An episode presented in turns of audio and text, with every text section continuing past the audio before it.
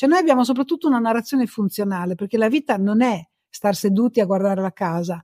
La casa è dove tu vivi, dove tu svolgi, dove tu sei felice, dove tu ti ammali, dove tu devi ospitare, dove hai i bambini, dove torni di corsa, dove devi pulire, dove devi fare le cose il più velocemente possibile e con più agio possibile.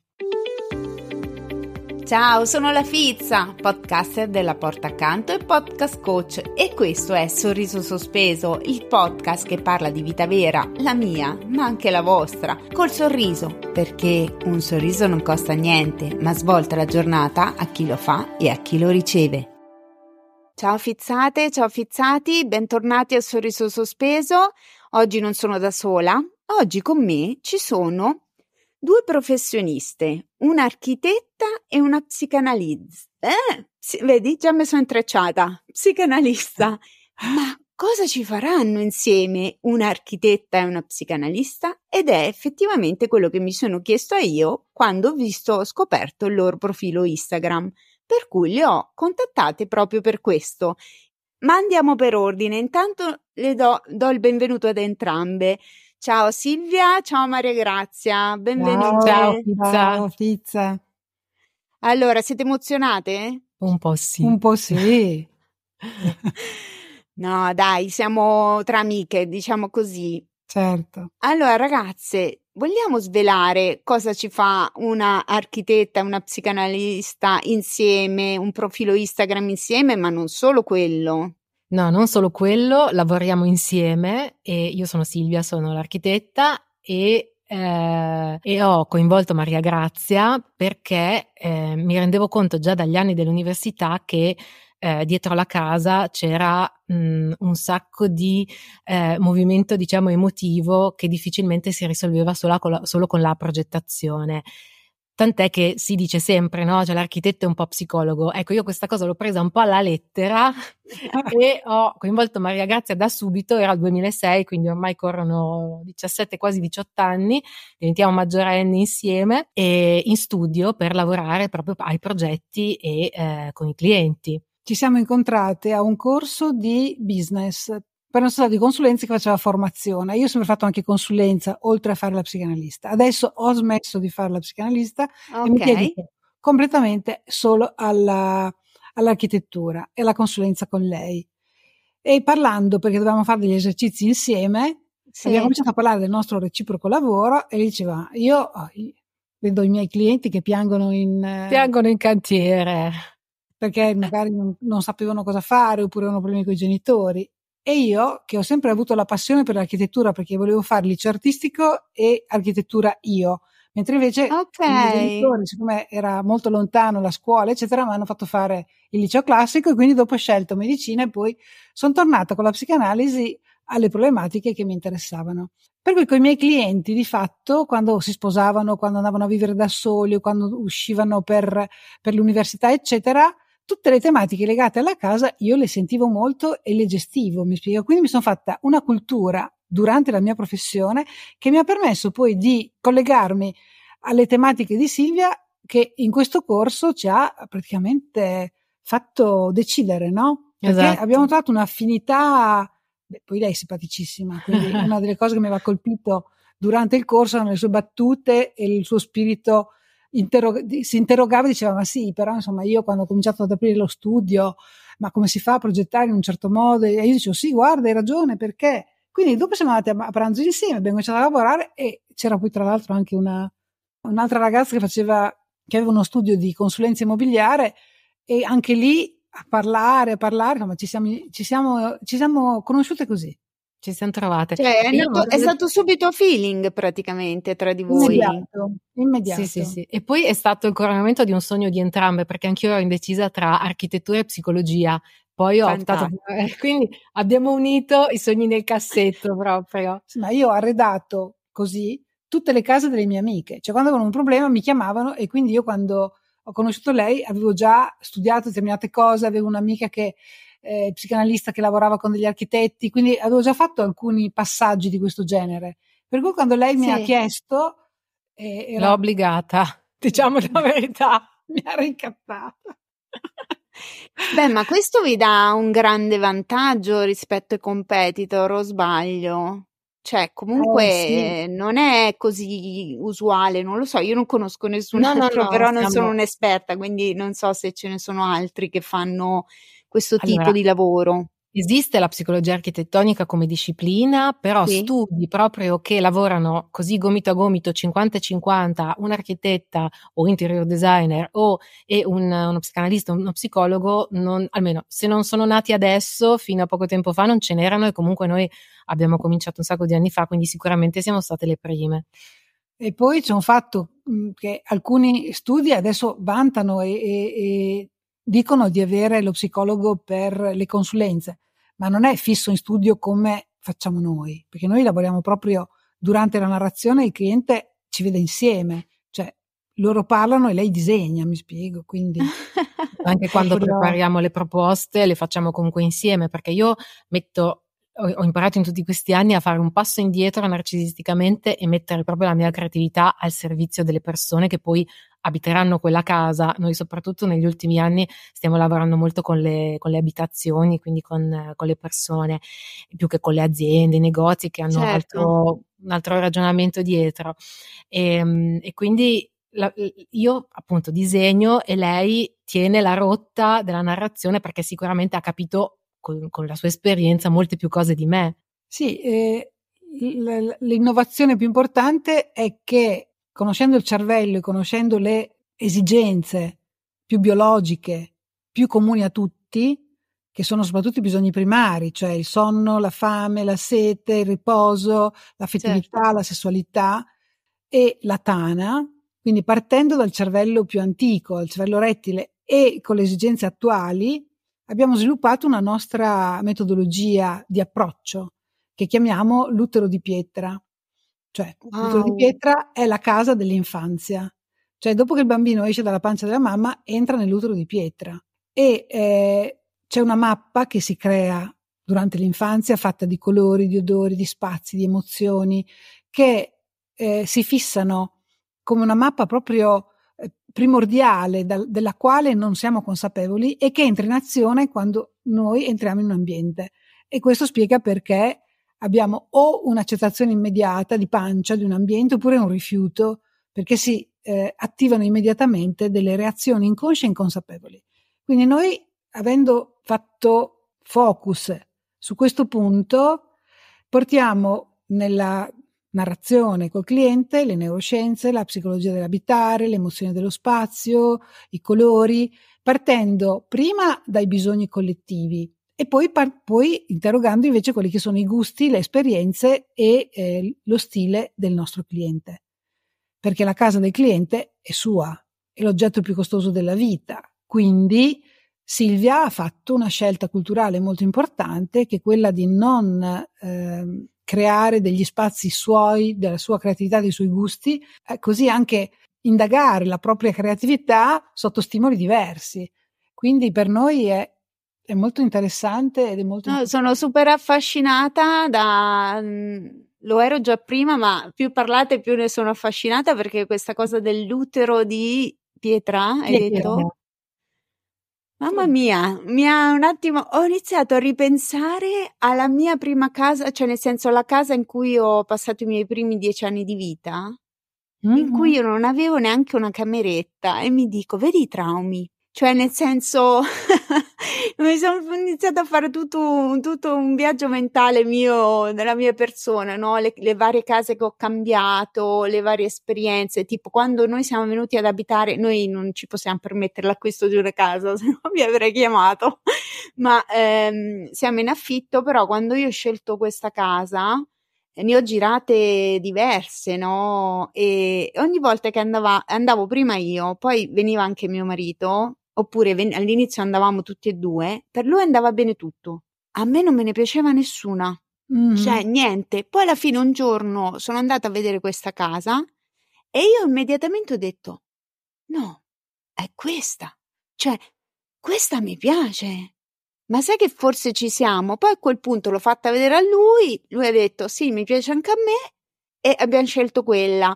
Però effettivamente, cioè, eh, sono quelle cose, quelle situazioni, cioè non è che questa è una casa perfetta, c'ha, c'ha mille difetti, però se non senti quella, non so, perché quell'innamoramento, quel, sì. quella cosa quel, che dici mi sento bene, cioè è veramente importante dove vivi, sul, cioè il, il posto in cui vivi, in cui lavori, ha un grosso impatto sul benessere psicologico, giusto? Certo, Giusto. Ci sono un sacco di studi a partire da anche eh, i, i luoghi di cura, quindi la vista mm-hmm. verde, i colori delle stanze di degenza, eh, del, degli asili eh, e poi appunto anche delle, delle abitazioni, cioè l'ambiente in cui, in cui viviamo influenza tanto il nostro comportamento, il nostro, il nostro benessere, ma banalmente anche eh, funzionalmente eh, progettare una casa senza pensare a mh, come si vivrà eh, gli orari, le funzioni, cioè prendersi contro magari tutti i giorni mentre si cucina,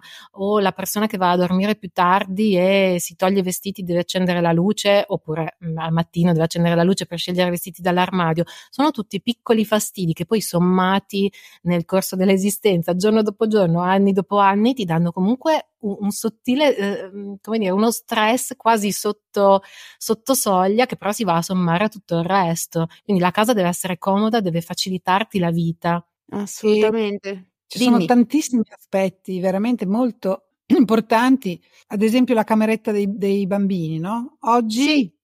tu hai un figlio, domani ne fai un secondo, hai solo una camera. Anche no, scusa eh, Maria, grazie. Perdonami la battuta, ma anche no, un secondo no. No, eh, devo sdrammatizzare, ma il secondo figlio è un generico, non preoccuparti. Ah, okay. Perdonami. No, però eh, i miei ascoltatori lo sanno, io sono una burlona, ogni tanto la battuta ce la butto, scusami, eh, perdonami, no, ricomincia. Allora, uno c'ha un figlio, poi ne vuole fare un secondo, ovviamente. Una, un altro che non è la figlia. Un'altra che non sono io, bravo. Fare un secondo figlio. Esatto. Eh, si progetta già la cameretta, per esempio, con la suddivisione al cinquanta per cento, quindi il bambino saprà già che un domani dovrà condividere la cameretta con un fratello. Quindi il territorio non è, ecco, è tutta tua, un domani ti invado. No, creo un'attesa, cioè un domani arriverà il fratellino, quindi la narrazione è molto importante anche per suddividere il famoso territorio, perché il territorio è comunque Un, un'esigenza biologica, no? Noi abbiamo un territorio personale molto stretto e la disciplina che si occupa di queste cose si chiama prossemica, cioè la prossimità, e quel luogo, quel letto resta tuo anche quando tu non ci sei. Quindi c'è un, un progetto proprio mentale di mio, questo è mio, questo è tuo, questo è nostro. Quindi nelle nostre, nella nostra progettazione teniamo conto anche da, di, questo, di questo aspetto molto importante, perché per esempio i genitori hanno la stessa camera da letto, i figli hanno magari una sola camera da letto, quindi sono in due, poi magari vogliono l'open space, ma a quel punto uno non può mai isolarsi, e se non riesce ad isolarsi fa fatica ad ascoltare se stesso. Quindi noi, a seconda del gruppo familiare, sentiamo un po' tutti, cerchiamo di consigliare anche la, eh, lo sfruttamento, diciamo, migliore di quello spazio, con tutte le esigenze che ci sono dentro. Per noi la casa è dinamica, non è solamente una ristrutturazione o una suddivisione così tradizionale. È, c'è una ricerca nell'analisi funzionale degli spazi, di modo che si possa dare un potenziale espressivo a, quella, a quel territorio il più vasto possibile. Ma quindi, tipo, ad esempio, non so se potete dare dei consigli che siano generici o se invece ogni caso è a sé. Cioè tu hai fatto prima l'esempio di una coppia che magari acquista casa prima di metter su famiglia, oppure che c'ha già un figlio e dice creiamo una casa già in previsione del fatto che comunque vorremmo due figli. Sì. Ok, è meglio per la psicologia anche del bambino fargli una cameretta che per il momento eh, risponda al suo, cioè come, al, al dato di fatto che è da solo, e quindi poi prepararlo in un secondo momento a, insieme uh, lo spazio giusto per accogliere anche il fratello, oppure è meglio già predisporlo come spazio già da prima? Allora, All'inizio no, perché si comincia invece a parlarne quando, eh, non so, il bambino inizia a, pa- a desiderare il fratello, perché di solito i bambini desiderano fratelli. Quindi nel momento in cui il bambino comincia a dire eh, voglio un fratellino, oppure avremo un fratellino, eccetera, la narrazione sarà graduale. Gli si dirà sì, vuoi il fratellino, ma il fratellino dormirà con te, quindi devi avere poi la, la, la pazienza di, eh, di, di, di ospitarlo, no? Di dargli lo spazio che deve avere, perché subito sarà piccolo, poi dopo sarà più grande, quindi dovrai decidere di avere il cinquanta per cento della stanza, magari, cioè in questo modo, in certo. modo reale ovviamente, però certo. la narrazione è importante da questo punto di vista.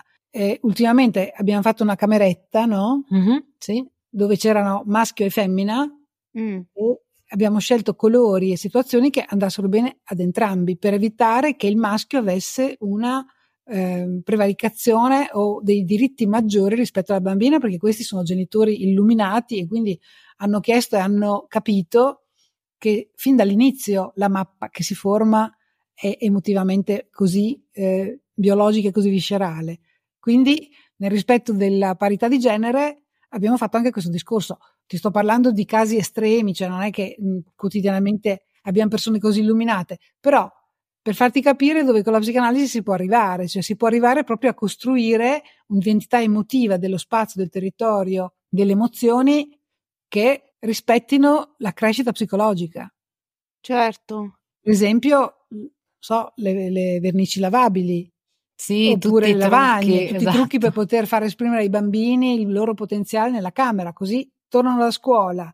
Sono stati intruppati tutta la mattina, arrivano a casa e sanno che possono colorare le pareti della loro camera, perché o sono lavabili o, o possono eh, dipingere, possono appiccicare delle cose. Se ci sono le vernici magnetiche, le vernici a lavagna dove possono usare i, i gessetti. Quindi usate dei de, de materiali appositi in modo tale che i bambini nella loro stanza si siano si sentano totalmente liberi di potersi esprimere, di potersi... Esatto. Ma non solo i bambini, anche gli adulti, cioè è bellissimo quando qualcuno dopo un po' di anni dice ah, io la sera entro in casa e proprio mi rilasso, finalmente, cioè ti spogli di tutto, di tutta la sovrastruttura che hai all'esterno, certo. Per noi è proprio la, la, la goduria massima. E quindi e capisci adesso perché tutto quello che ha detto adesso Maria Grazia è, è un condensato di quello che a me ha affascinato dell'unione di queste due discipline, perché se no, tolti i primi requisiti proprio tecnici, spaziali, pratici, le possibilità di progettazione sono infinite e tu come fai a scegliere? O scegli per tuo gusto, o scegli magari per la moda del momento, ma la disciplina psicologico-psicanalitica in questo caso che ti guida in, in, in, a fare scelte di senso, di buonsenso, che poi saranno di salute, di bellezza nel corso del tempo, io cioè, avevo trovato il mio sacro graal. Certo. Quello non lo volevo mollare più. Certo. Senti, ma vi posso chiedere più o meno come funziona? Cioè, tipo, faccio esempio, vengono più persone che devono fare una casa nuova da zero o che vogliono ristrutturarla, ad esempio? Ma eh, tutte e due, forse tutte come periodo storico è più momento di ristrutturazione, ma vengono anche persone solo per arredare, perché comunque noi... Ok, voi eh, fate anche quella roba lì, quindi... soprattutto interni, soprattutto okay. interni. Architetta e anche interior designer, okay. E quindi facciamo anche solo l'arredamento, anche solo magari per zone della casa, perché a volte sì. È davvero per ehm, rivoluzionare una casa, una stanza, un ambiente, una, un'emozione, può darsi che basti davvero poco. Certo. Ma eh, come funziona? Cioè io vengo da voi e vi dico oh, adesso ragazze io devo sistemare un po' l'arredamento interno della mia casa e quindi io mi troverò voi due contemporaneamente, da quello che ho capito, giusto? Sì, sì. Ma le, non so, Maria Grazia fa delle domande, intanto tu pensi con la tua creatività a buttare giù uno schema, cioè più o meno come funziona? Funziona che io faccio la cosiddetta eh, intervista strutturata, sì. Quindi raccogliamo tutti i dati più importanti, eh, perché, cosa desidera, che tipo di casa vuole, eh, che tipo di vita ci fa dentro, in quanti sono, che tipo di lavoro svolge, quindi gli orari, eccetera. E soprattutto cos'è che non funziona più e cos'è che vorrebbe, mm-hmm. Cioè, per raccogliere tutti i dati certo. eh, a disposizione. E quindi nel colloquio noi riusciamo a capire quali sono le aspettative e eh, mh, se lo spazio che lei o che lui o che loro ci presentano può eh, soddisfare tu- tutte le richieste che loro ci fanno. Poi parliamo della salute dell'abitare, quindi mettiamo in campo le, le, le cognizioni della, mh, della psicologia dell'abitare e quindi eh, si, si parla appunto delle conseguenze, tipo le conseguenze dell'open space. Siete sicuri? Perché è vero che è bello avere lo spazio eccetera, però dopo se uno vuole vedere la televisione in un modo, uno vuole vedere la televisione in un altro, cioè si comincia a mh, far eh, proiettare la persona in quello che sarà il nuovo spazio e le funzioni che il nuovo spazio deve avere. Per cui diventa molto interessante perché è un confronto che permette alla persona di scegliere poi con cognizione di causa. Ieri, eh, ma infatti no, in questo modo voi sfatate anche un po' alcuni miti, nel senso che io mi rendo conto che io che non ne so niente vengo da voi, magari eh, guardo le riviste prima di venire, faccio esempio, oppure in base alla moda eh, vanno, negli ultimi anni vanno gli open space, prima andavano invece che ne so negli anni ottanta c'erano in settanta ottanta i lunghi corridoi, adesso non si usano certo, più, esatto. Cioè nel senso invece voi che avete tutta la cognizione sapete che magari questa cosa è più funzionale, quest'altra cosa invece è solo una moda che però in realtà poi uno se ne pente quando la va a applicare. Potete, cioè date la possibilità di una scelta consapevole di quello che... Infatti lei è fissata con gli spazi di servizio. Sì, prego. Sì, cosa sì. Sono?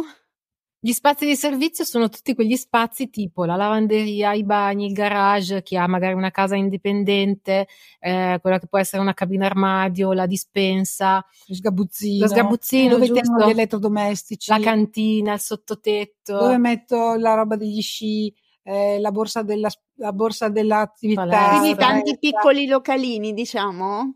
Ma guarda, allora l'importante è perché adesso ultimamente soprattutto con ehm, le imprese che costruiscono e poi vendono sì. tendono a ehm, usare tutta la metratura per gli spazi, chiamiamoli di rappresentanza, quindi corridoio come dicevi tu non c'è quasi più se non un piccolo disimpegno, sì. però un corridoio grande e lungo quanta possibilità ci dava di eh, buttare un borsone, di mettere una cappottiera, di fare un armadio dove magari mettevo l'aspirapolvere, i secchi, i detersivi, non avendolo più e non essendoci spesso neanche più un ripostiglio, tutte queste cose qui che mi consentono anche di mantenere in ordine certo. tutto il resto della casa, se non ci sono è un pasticcio perché non sai dove mettere le cose e tutte le volte che hai in mano una cosa, una scatola, un prodotto per la pulizia, dici eh, dove lo metto? Finisce che lo appoggi da qualche parte e ti fa disordine e anche tu ti guardi in giro in, nella tua casa e vedi disordine. Sì. Non è carino. Cioè, perché le case grandi sono già organizzate per questo, no? Cioè, mm-hmm. Qui progettiamo proprio la casa con gli spazi, con la lavanderia, con la...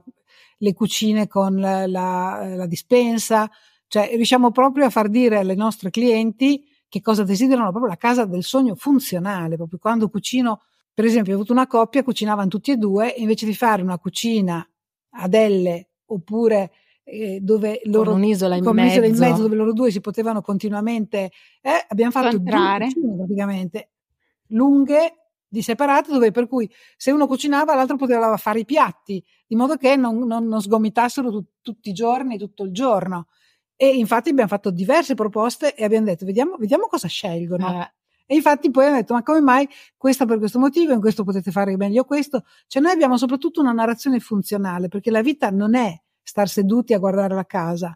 La casa è dove tu vivi, dove tu svolgi, dove tu sei felice, dove tu ti ammali, dove tu devi ospitare, dove hai i bambini, dove torni di corsa, dove devi pulire, dove devi fare le cose il più velocemente possibile e con più agio possibile. Quindi abbiamo il concetto della casa dinamica.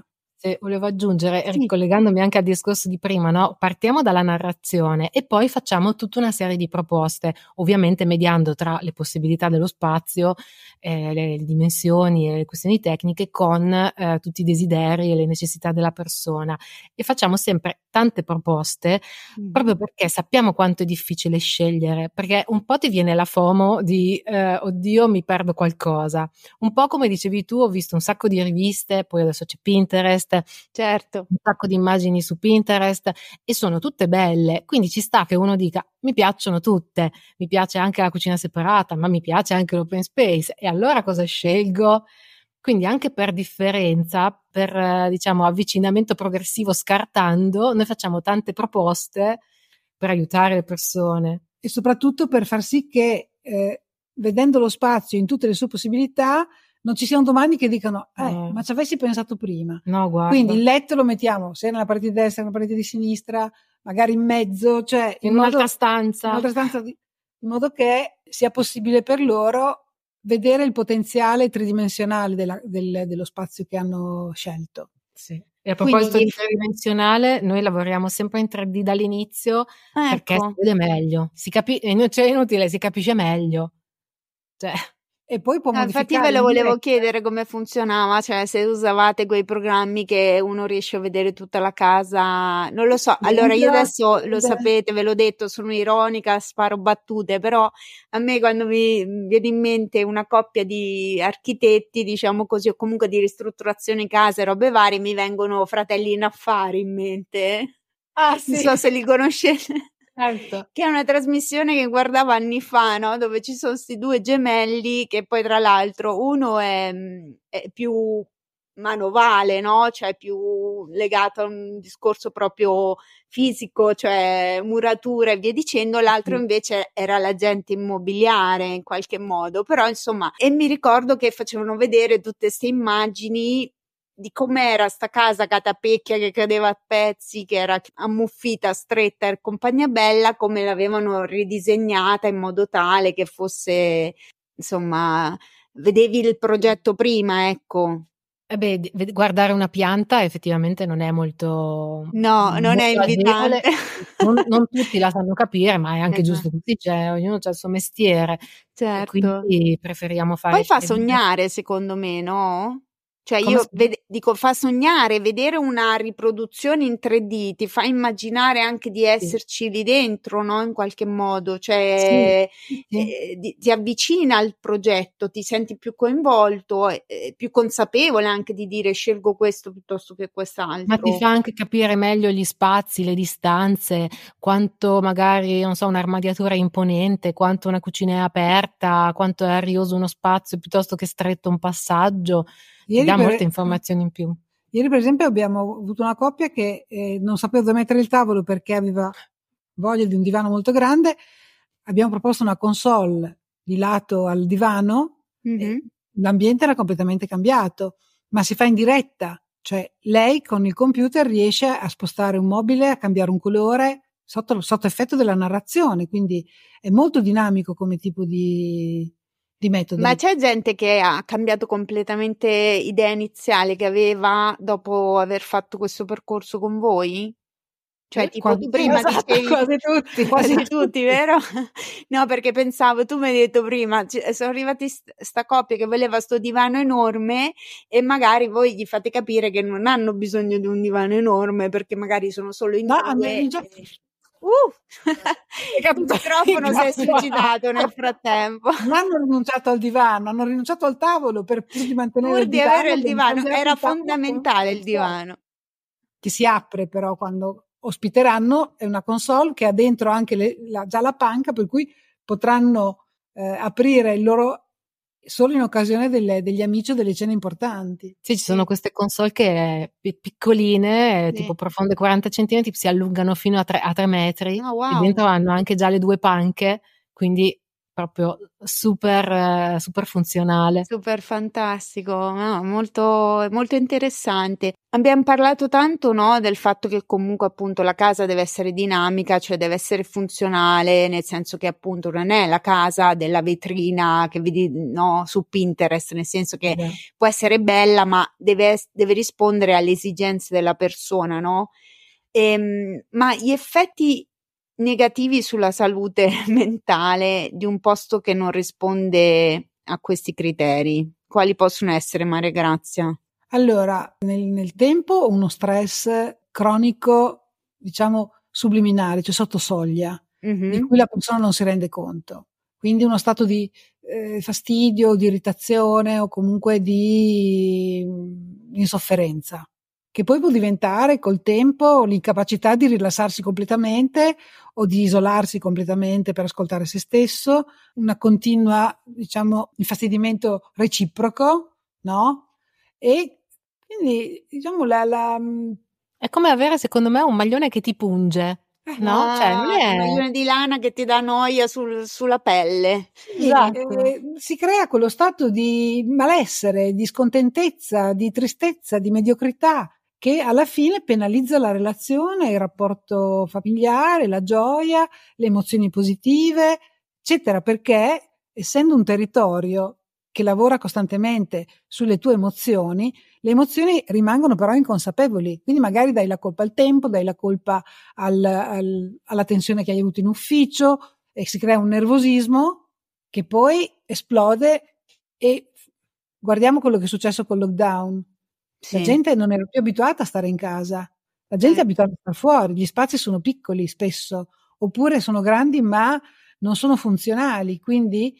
Eh, se l'arredamento non piace a tutti, se per esempio le camere dei ragazzi non, non, non le lasciano gestire a loro con i loro colori, le loro cose, è come se tu vivessi nello spazio di un altro emotivamente, costantemente nello spazio di un altro. Quindi non si crea quell'identità, quel senso di appartenenza, quel senso di proprietà del territorio. Infatti quando parliamo per esempio delle case degli adolescenti, no? delle, delle camere degli adolescenti, le camere degli adolescenti sono un primo territorio di autoaffermazione.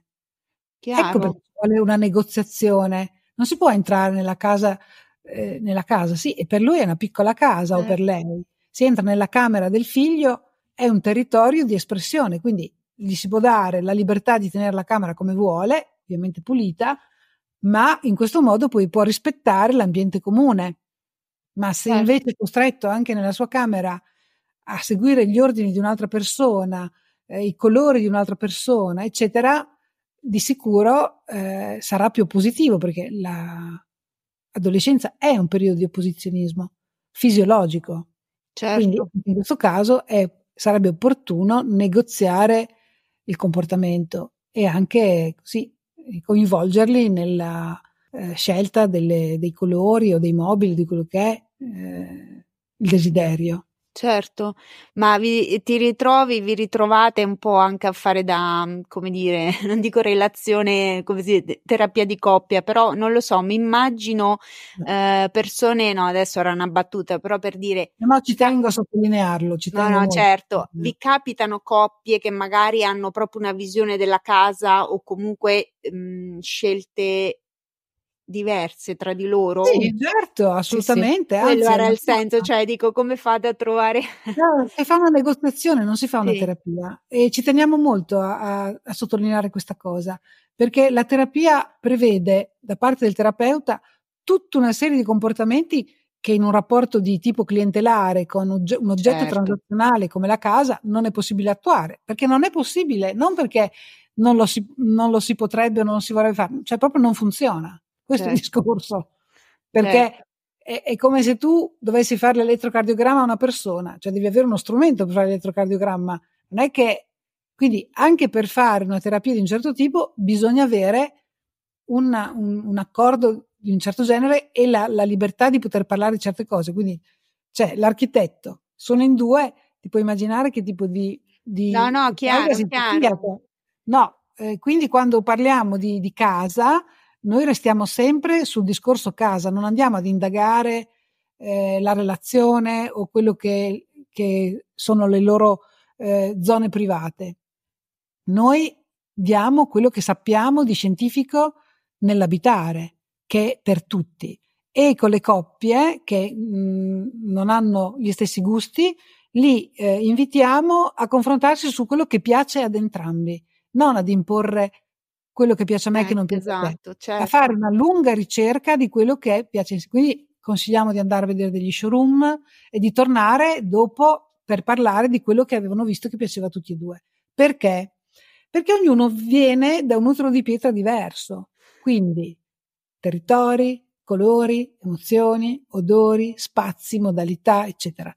Quindi serve anche per superare una mappa che è stata imposta, perché oggi io ho delle esigenze diverse, per opposizionismo o per adesione, no? Quindi sì. per una casa più libera il fatto di eh, ragionarci su e di, come si suol dire, defantasmatizzare, questo potrebbe essere un termine corretto, cioè togliere il fantasma della casa precedente, che è quella che ti condiziona, ti può far fare una scelta più attuale, più nel presente. Sì, perché mh, se ho capito bene, magari, che ne so, la casa dove sei cresciuto oppure la casa che avevi prima, in qualche maniera un po' ti condiziona nella scelta di quello che, se non fai, mh, cioè se non fai un'analisi su che cosa ti piace, eh, ti può condizionare nella scelta di quello che vai a, a riproporre, cioè a, a richiedere in qualche modo.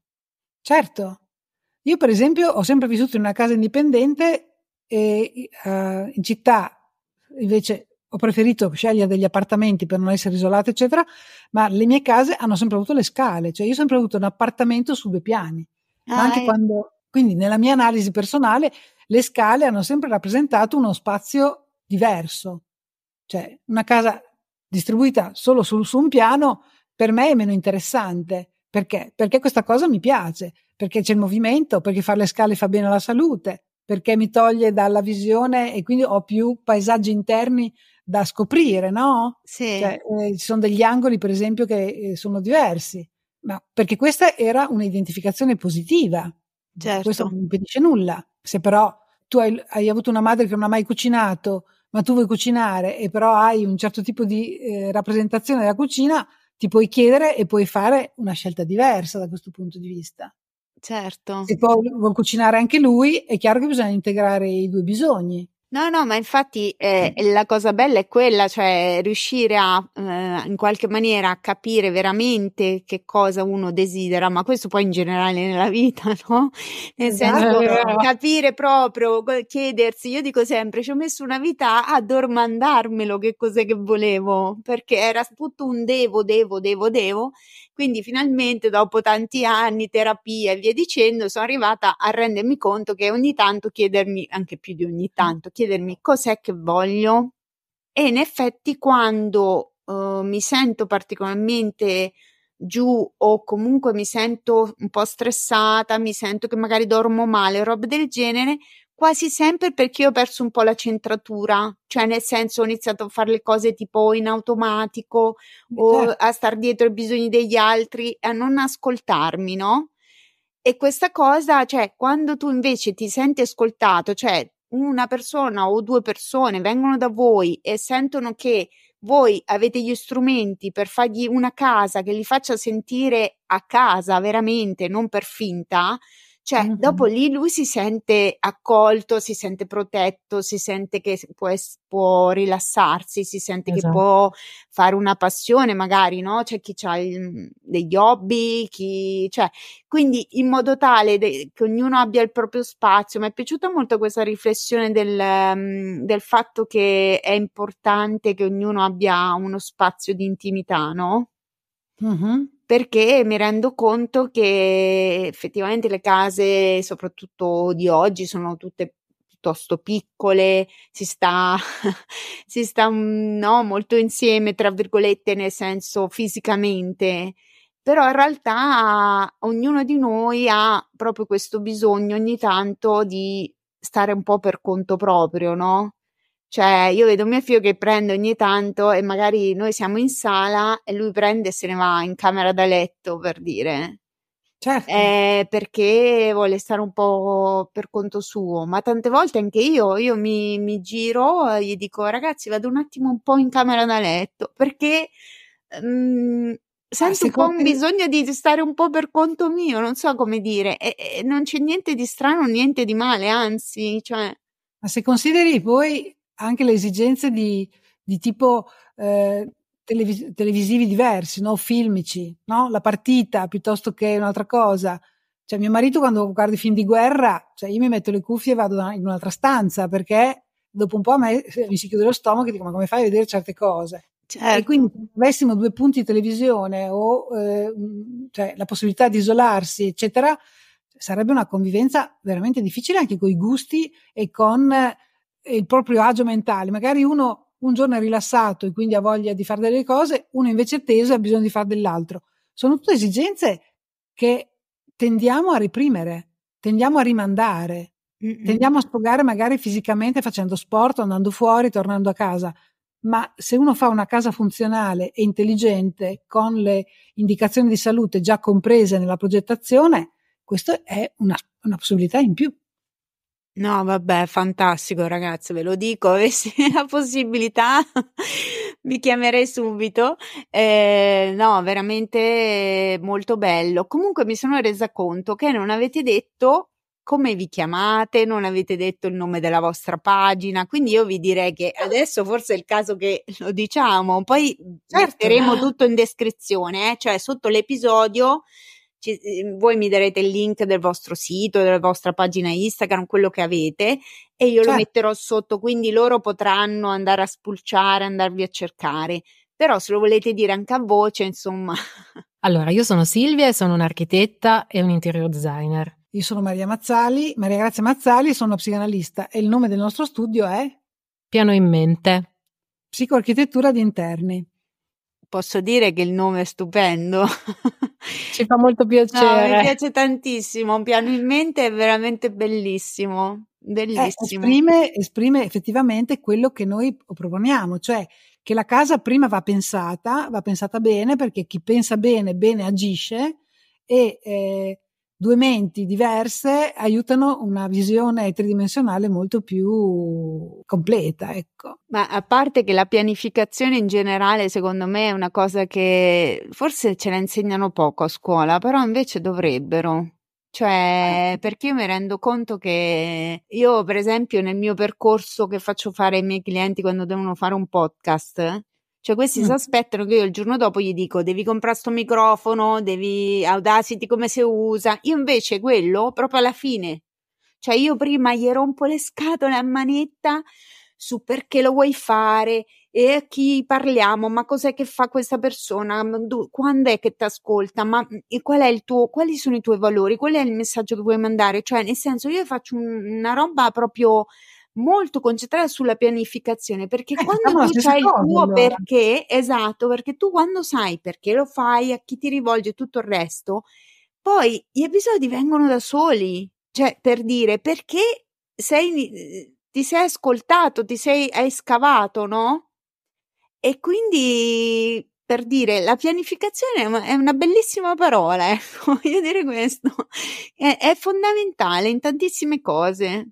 E poi sai, Piano in Mente è piano, il piano della casa, eh, Piano certo. in Mente è, gioca, gioca onoma, cioè, è proprio onomatopeico, sì, sì. come tipo di... Sì, di... perché noi abbiamo un piano in mente per la persona, ma anche la persona ha un piano in mente di cui ancora non è consapevole e che noi aiutiamo a tirar fuori. Assolutamente, ma poi io adoro i giochi di parole, quindi per me Piano in Mente è stupendo. L'avrei approvato anche come titolo di un podcast, pensateci. Ottimo, pensiamoci. Per, perché è veramente carino, mi è piaciuto, mi è piaciuto molto, quindi vi faccio i complimenti. Eh, non so, volete aggiungere qualcosa? Avete qualche messaggio che volete mandare agli ascoltatori?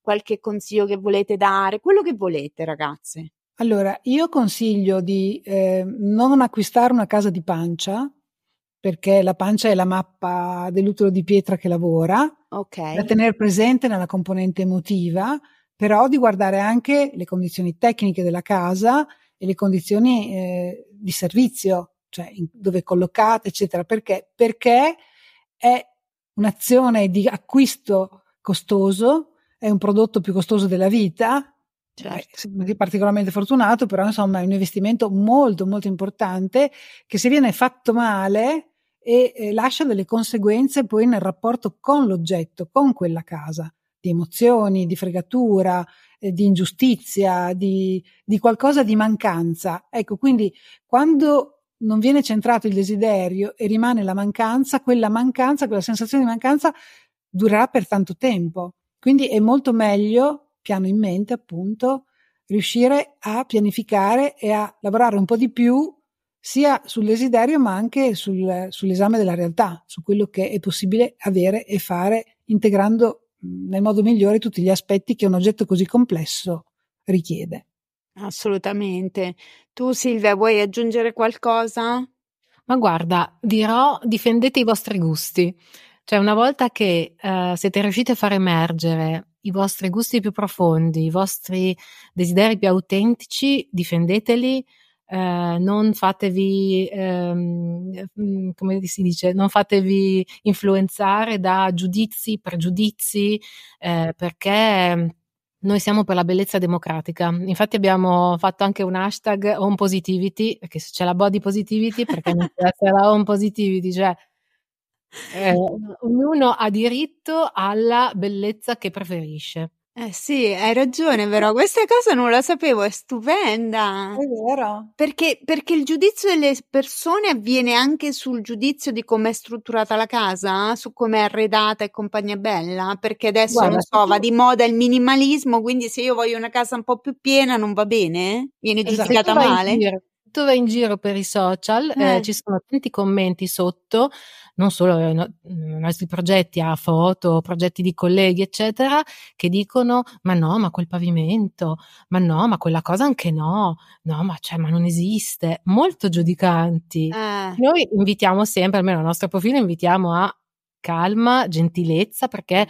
bisogna ricordarsi che una foto di una casa è un progetto fatto per una persona, su misura per quella persona, e che una foto pubblicata è eh, uno sguardo eh, concesso gentilmente su uno spazio privato, quindi non è una cosa in vendita che uno può permettersi di dire no, non la comprerei mai. Ma non è in vendita, quindi eh, certo, bisogna essere certo. Poi io sono dell'idea, scusate, lo dico sempre, un po' anche un po' boomer come frase, ma se non hai nulla di carino da dire, stai anche zitto. No.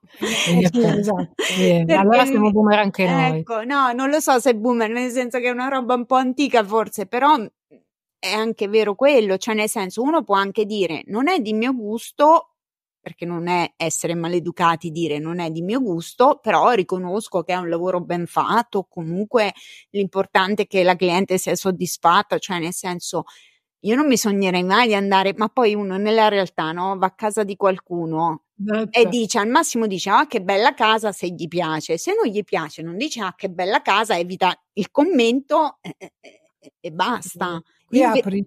Apri un capitolo, eh. Scusa, non volevo interrompere. No, vai, vai, dimmi, dimmi. Eh, apri il capitolo eh, del, del consiglio, della mortificazione, eh, oppure di chi paga la casa. Per esempio, quando i genitori pagano la casa ai figli o regalano la casa, eccetera, allora siccome ti pago, la fai come dico io, ma nella casa ci deve vivere il figlio, non ci devi vivere tu. Noi avevamo addirittura, c'è stato un periodo che abbiamo fatto dell'arredamento anche per immobili da mettere a reddito, no? Cosa vuol dire? Quando magari le imprese vendevano, non so, un'impresa costruisce una palazzina, vende, non so, sette appartamenti su dieci, tre li tiene da affittare. Ok. Quindi poi vanno arredati perché ah, mh, okay, c'è molto okay. più mercato per una casa in affitto già arredata. Sì, certo. Oppure eh, facevamo un servizio di arredamento per eh, questo studio immobiliare che aveva delle persone che avevano molti appartamenti da arredare, da affittare. Sì. Quindi, però da affittare magari ammobiliati perché magari... Certo, eh, anche il mio per dire dava, era ammobiliato, quindi eh, capisco. Dava per esempio l'appartamento a un manager che sta lì tutta la settimana e poi se ne torna a casa, quindi sì. C'è tutta una serie di, di fattori. Ecco, in questi casi anche un arredamento che sia neutrale, che non abbia la storia certo. del, dei mobili della nonna, del, del, del proprietario, cioè è un discorso di rispetto. Oppure il fatto per esempio di... di non imporre eh, l'ultima cucina che ti è arrivata denigrando quella che gli arriva dall'architetto, no? Quindi il fornitore che deve, che deve fare budget e quindi propone quello che ha in magazzino anziché quello che piace al cliente. Tante volte il nostro cliente torna e dice eh no ma il fornitore mi ha detto che e no cioè, ah fanno anche queste cose vuoi, del colore che vuoi certo, cioè non quello certo. che fa comodo a lui, quindi difendere i propri gusti come diceva Silvia da tutti, non solamente dalle critiche dell'esterno, ma anche sì, di chi sì. c'è operativamente dentro al progetto. Chiaro, chiaro. No, è eh. molto interessante questa cosa. Non ho mai riflettuto sul fatto che effettivamente, tipo, se c'è il bar, cioè che più persone sono coinvolte in un modo o nell'altro, poi mettono becco in qualche modo. Però in realtà eh. i, i, gli attori principali, cioè quelli che veramente devono prendere una decisione, sono quelli che poi ci vivono lì dentro. Eh sì. Assolutamente, eh, molto bello. Niente ragazze, io sono molto felice di aver fatto questa conversazione con voi, intanto perché ci siamo conosciute un po' meglio, poi perché mi affascina molto, come sanno fizzate le fizzate, io amo tutto quello che è legato alla psicologia, quindi questa cosa mi piace tantissimo, e poi mi avete dato anche dei spunti di riflessione, perché adesso io guarderò la mia casa con occhi diversi. Mi domanderò Bene. se c'è qualcosa che magari posso, sicuramente devo mettere in ordine. Avete consigli per chi è disordinato cronico come me? Eh, qua caschi male, eh, perché ecco. non lo sai. Vabbè, quello forse mi devo rivolgere a un'altra figura professionale, tipo personal organizer, quelle robe lì, quelle, quelle cose, quelle figure minimaliste, non lo so. Non Ma lo so. Secondo me la prima cosa da fare, ed è quello che noi di solito poi consigliamo anche ai nostri clienti, è di capire gli spazi di contenimento. Ogni cosa deve avere uno spazio dove stare. Dopo che sia fuori, che sia dentro, questo è un ordine mentale molto rilassante, perché se tu hai uno spazio per un oggetto ed è sempre quello, tu sai qual è la tua capacità di contenimento, e dopo pian piano ti viene anche eh, naturale eh, non comprare le cose, oppure dire oggi metti in ordine questa cosa, un pezzo alla volta, però questo lo faccio. No, hai ragione, perché la, la difficoltà più grossa che trovo io, per esempio, è, eh, è proprio perché ci sono degli oggetti, o comunque ci sono delle cose che io non so dove vanno, soprattutto se non sono oggetti che mi appartengono, che poi in realtà sono più i miei che sono in giro, però per dire, mi rendo conto che io faccio fatica. Un esempio stupido, personale, però per farvi capire. Mio marito ha diviso i giochi del bambino in scatole, ok? Quindi eh, le ha posizionate tutte in un modo per cui magari il bambino tira fuori i giochi, adesso inizia un po' a metterli a posto e tutto il resto, però capita che magari lo devo aiutare anche per incentivarlo a farlo, no? Io non so dove vanno, impazzisco. Etichette, etichette. Hai ragione, ma in realtà sono sottigliezze, il problema è la sottigliezza, nel senso che ci sono magari quelle scatole dove ci sono un po' tutti mischiati. Allora, nella mia testa, se questo giocattolo va in questa scatola, va in quest'altra, è uguale. Invece per lui non è lo stesso, perché per lui quel giocattolo va lì, quell'altro va lì, e quindi lì non c'è stata condivisione di dove vanno le cose. E non essendoci stata a monte questa condivisione, io chiaramente mi sento un po' come se non... Proponila. Eh, infatti. Riproponila. Infatti.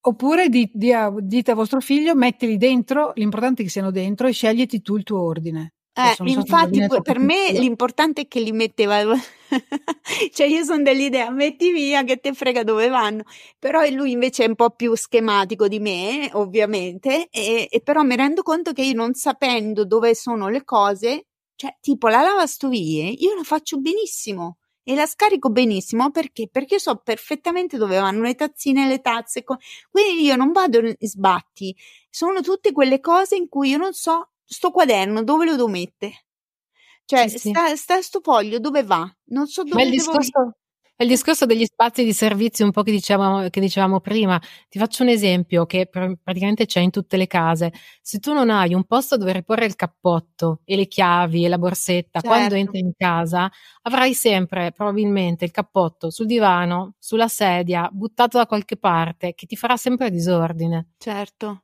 Conosco coppie che hanno litigato, eh? Una coppia di miei amici che litigavano su questa cosa a morte. Senti, ma che ne pensate? Poi vi lascio. Che ne pensate dell'assedio della vergogna, come la chiama Normalize Normal Homes? Cioè praticamente ah, la classica beh, sedia me... di fianco al letto che diventa il pendino da compagnia. Anche certo. Sì.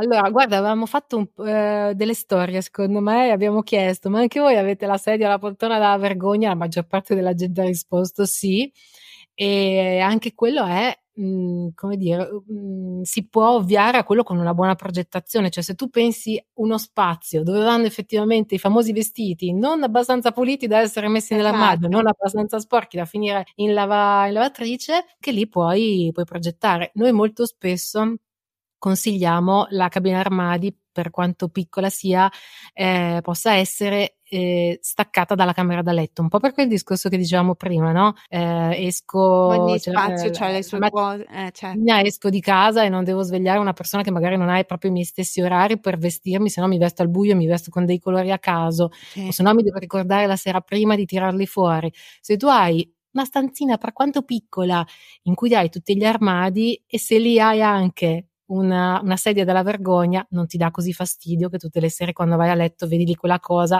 e hai una fettina allo stomaco che dici mm, la devo mettere a posto. No, no, è verissimo, perché poi magari ci sono cose che in realtà andrebbero buttate nel cesto del, dei panni, oppure ci vanno a finire alla fine perché lì piega spiegazzata da una settimana sulla sedia, e quindi eh, no, no, sono perfettamente d'accordo. Comunque la cabina a mano, se posso, è anche una figata se dovete registrare un podcast, tra le altre cose. È perfetta, ah, è perfetta per registrare un podcast, perché tu ti metti in piedi o insomma eh, metti il microfono tra i vestiti, cioè eh, è top, cioè è il posto ideale dove, dove registrare un podcast. Quindi lo consiglio anche ai futuri podcaster, fatevi fare una cabina armadio, io non ce l'ho purtroppo, quindi così. Va bene ragazze, io spero che voi siate state bene, che vi siate divertite, la vostra prima volta. Dimmi Maria Grazia. Volevo essere io a chiudere con il tuo motto. Certo, allora guarda che brave che vogliono, io intanto li saluto, va bene, so, saluto i miei ascoltatori. Ciao, grazie Fizzate, mille Fizza, grazie dell'invito. No, scherzi Silvia, io vi ringrazio io a voi, spero che questo argomento sia stato di interesse anche per chi ci ha ascoltato, chiaramente fateci avere i vostri feedback, io ve lo dico sempre, andate a seguirle su Instagram, tanto poi sotto in descrizione vi metto tutti i loro link, ci sentiamo alla prossima. Allora, un sorriso non costa niente, ma svolta la giornata a chi lo fa e a chi lo riceve. Grandi. Ciao Silvia, ciao Maria, grazie, grazie di tutto. Ciao Fizza, ciao, grazie a te. Ciao la Fizza, ciao, ciao a tutti.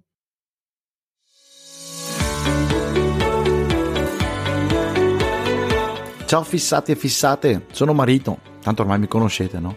Sono qui a ricordarvi che Sorriso Sospeso lo potete ascoltare su tutte le piattaforme podcast. Google Podcast, Apple Podcast, Spotify e anche su YouTube. La cosa importante è che lasciate mi piace, segui, campanelle, stelline, giochi peccioli. Per lasciare un feedback e avere anche un contatto diretto con la Fizza potete andare sulla pagina Instagram La Fizza Podcaster o pagaci un caffè qua ragazza qua. Puoi farlo su Buy Me a Coffee, trovi tutta una descrizione o come fanno quelli, quelli veri nella sinossi. Oh, ma che trebella, parla in italiano, mi ha sgridato l'altro giorno, ma megalafomia. Oh, sti cane, me lo stavo dimenticando, la cosa più importante.